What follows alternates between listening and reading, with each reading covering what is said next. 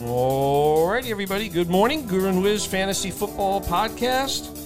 Two more teams to go in our NFC, well, in our NFL uh, team summaries, and we're on to the San Francisco 49ers, who are moving to a new quarterback, Wiz, and uh, that is going to be Trey Lance, who I think is uh, one of the more challenging players to rank as far as quarterbacks go, Wiz.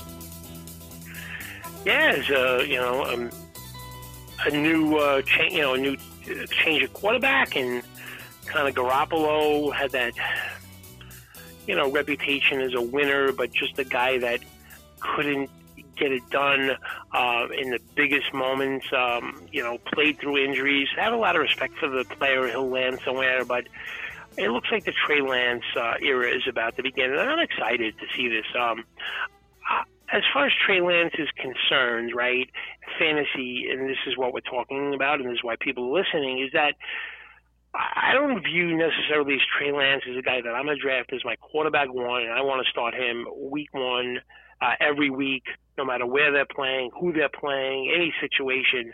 But I'm very excited to draft him as my quarterback two in standard leagues and as my second quarterback in, in Superflex leagues because I think there is a lot of upside for quarterback one weeks, and he will have QB one weeks. Uh, I just think at the very start, maybe a little bit of growing pains, but I think Trey Lance is going to end up being a quarterback one.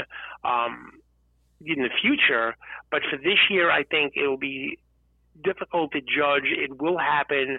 So I, I like the idea of drafting Trey Lance in all formats uh, as my number two quarterback, especially if I have a you know more of a rock steady guy as my quarterback one. So I'm really liking Trey Lance. He'll be a QB one in the future, but in terms of this year, I think if you have him as your second quarterback, uh, you're off to the races. Yeah, and I think he's ranked kind of somewhere in that 13, 17, 18 range. Uh, inconsistent from a completion standpoint, where he's gonna where he's gonna do his damage uh, is definitely with his legs. Uh, we only got a small sample set. He threw 70 passes last year, and I, I agree with your assessment of of Garoppolo, um, and he will land somewhere. For now, he's still on this roster, um, but yeah, I think I think uh, Kyle Shanahan is certainly going to be able to do some different things in terms of the maneuverability uh, of, of, the player. I am excited to see what he can do, uh, but I, I, definitely agree it's not someone that I feel super comfortable with going into the season as my number one quarterback. You know, and then moving to the running back situation. Um, look, I know Elijah Mitchell was terrific last year, and he hits that hole quickly and he gets downhill on you, he can do some things, and um, he has some Raheem Mostert to his game. I don't trust Kyle Shanahan when it comes to this running game. I think his mind can change with the wind. Um, and at any moment, any one of these guys on the depth chart can get the majority of, of touches every week. So I have Mitchell in that group once again. To I'm talking about with Dobbins and and and Connor and Akers and some of these other guys that are right in that running back two range. But there's some trepidation on my part. This depth chart is good. Tyrion Davis Price is a different type of running back than some of the other guys on the depth chart. I'm not giving up on Trey Sermon. I, I really liked him uh, coming into his rookie season, and he, things happened, and he got off to a slow start. But I'm not giving up on him. I wouldn't be surprised or shocked if he led the 49ers in carries this year. Jeff Wilson is an absolute beast. He plays as hard as anyone in the entire NFL. Um, this depth chart is loaded. I understand the love for, for Elijah Mitchell is getting. But for me, I'm having a little bit of trepidation because I've seen time and time again what Kyle Shanahan is capable of doing with this, these running backs on the depth chart. So that's my view. Like the player, but I'm I'm I'm a little bit um, scared, if you will, of just locking in on Elijah Mitchell as the lead guy for the 49ers. How do you view it? Well, having been a guy who was completely burned by drafting in a couple of leagues last year, uh, going after both uh, Mostert and Sermon, thinking that the way it was play out. Did not see Elijah Mitchell uh, as being part of that, and was un- unfortunately unable to get him in both of the leagues. I had that situation. Uh, I think Kyle Shanahan, as you said, uh, can change very swiftly in terms of his mindset. This is a talented room. There are four guys here that at any one time, depending on how things play out. Elijah Mitchell has dealt with some injuries already early in his career. Um, so there's a situation where, you know, in, in some leagues, if you're drafting some of these guys at the back end, if you're taking a shot at the end of your drafts, um, it could be it could be very fruitful by the end of the season. You mentioned Wilson, hard runner. Two years ago, he ended up winning fantasy football championships for a number of people. Um, by the way, uh, one of the best fullbacks in the league in Kyle Juszczyk, and one of the best offensive lines in the league here. Although they did lose uh, a couple of players on this line, um, but but nonetheless, uh, it's a solid offensive line. George Kittle, one of the better tight ends uh, in terms of blocking. This team wants to run the football. No, they re- they they really do. But I'm just interested in your take on Mitchell. What, what are you viewing as him coming into the season, and what's your level of confidence where his ADP is? Uh, uh, for me, he's I, I have him ranked as a two slash three, kind of on the cusp of that. Um, but you know, again, I'm I'm more I'm more I'm, feeling more burned by what happened last year, and I can see that situation uh, changing very quickly. That would be a player that I would look would look to draft only if it presented very good value to me. It's not a player that I would reach for. All right, you mentioned Juszczyk. You know, we talk about players all the time who are better fantasy players than they are football players. This is completely opposite. Kyle Juszczyk is not drafted in any leagues, but he is one heck of a football player. Pass protection, lead blocker, can catch the ball, can get short yardage gains for you. Just love the player.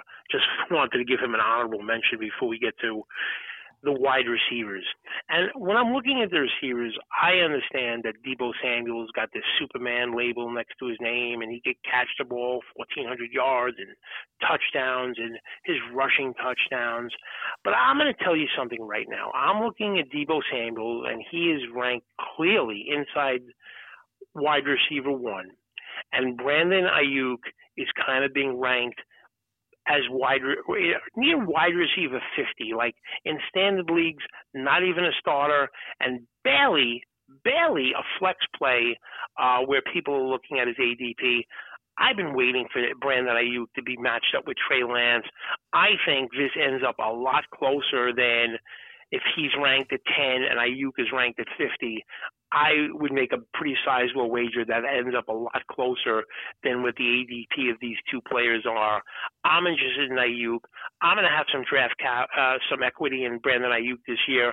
I think there's a lot of upside that people are not realizing. I think his game is suited for Trey Lance. So um, I understand the love for Deebo, um, but I am going to say right now, I think those two receivers are going to end up a lot closer than what their ADP is currently. How do you view it? Am I crazy? No, I, I don't think you're crazy in that because I think short memories, right? So we, we remember what Brandon Aiyuk did in his rookie year, and but people also remember how he kind of started off the fantasy last year. I mean, people were dropping him left and right last year. He did have a much better second half of the year, and eventually ended up having over 800 yards receiving. I think, as you mentioned, there's definitely a better match in terms of skill sets here uh, with Lance and, Aiyuk's talent. Um, so yeah, I, I, I, I can understand it. Um, the, the one thing that I'm going to be curious about is is how Deebo, Deebo, now has been signed to that extension. There was a lot of hoopla around uh, him coming back, being traded, all that sort of stuff. Player worried about his usage, getting broken down running. Uh, I think we'll see him run less. I think he'll still be running the football, but run less. There was a stark difference in in, in the player's uh, performance in receiving, where over 100 yards receiving the first half of the year, and when he was being used more as a runner in the second half of the year, and Aiyuk was becoming a bigger focal point uh, as the season wore on. Uh, Deebo Samuel's receiving yards per game dropped pretty precipitously, uh, closer to 60 yards a, a, game rather than the 100 that he was uh, averaging early on. So, yeah, I love Samuel as a player. I, I drafted him out of the in, in, a couple of leagues right out of the chute as a rookie. Um, last year, I got burned in one league where I had him for one dollar as a keeper, and I was just so annoyed by how frequently he was injured with a hamstring that I decided not to keep that player. That ended up blowing up in my face with with such a great season by Samuel last year. But yeah, I could see these players definitely being a little bit closer. I, I think Deebo Samuel for me is ranked a little bit too high coming into the season. Moving on to George Kittle. Um, so Can I just before we move to George Kittle? I, I, I, there was one guy I am in. Well, I like what Jauan Jennings did last year. So if an injury would happen, I think Jauan Jennings would become a prime a prime pickup uh, in in, wa- in waiver formats. Uh, the other thing I would say, the one interesting player that has made this roster, and again, it's the way Kyle Shanahan runs his offense. But Ray Ray McCloud, who was a kind of a gadget player that the Steelers tried to get involved at times. But just someone I'm just going to mention that I could see in a few games of the year being kind of like the Isaiah McKenzie of the San Francisco 49ers. I don't I don't see Ray Ray McCloud being Isaiah McKenzie of the of the 49ers. I mean, I could see him making some big plays in special teams and a couple of long catches, but I, Isaiah McKenzie is a football player that's a, a very good player and a receiver as well, and can really start in the spot for a lot of teams. But I think would have to take a lot to happen on the 49er wide receiver depth chart for McCloud to become involved, especially on a team that has elite run blockers. Um, and George Kittle is one of my favorite players in the league to watch play. He plays the game so hard.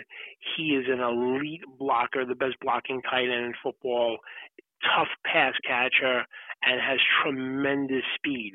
The problem when you draft George Kittle is he's an elite pass blocker.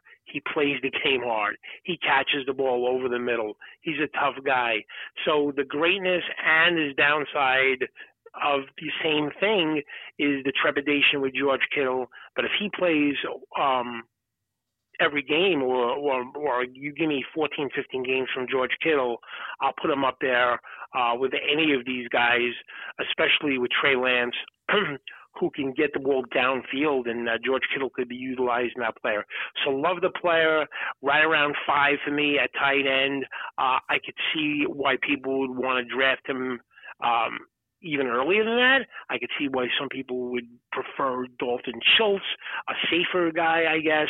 So how are you viewing Kittle this year? Yeah, so three years ago, a monster season, over 1,300 yards receiving, and, you know, kind of if we if we looked at the conversation at that point in time, right? Who are you taking, George Kittle or uh, or Travis Kelce? And we've moved away a little bit from that conversation, as you mentioned, where he's ranked coming into the season. Injured two years ago, uh, you know, only ended up playing in, in six or seven games. Last year, he missed four games. So yeah, it's the way he plays the game, but uh, at the same time, this is one of the most talented tight ends in the league. So um, for me, I, would still be willing to take that chance. I think Kittle's talent is is, is undeniable. I, am going to take a player like George Kittle over Dalton Schultz just because I think the upside is greater.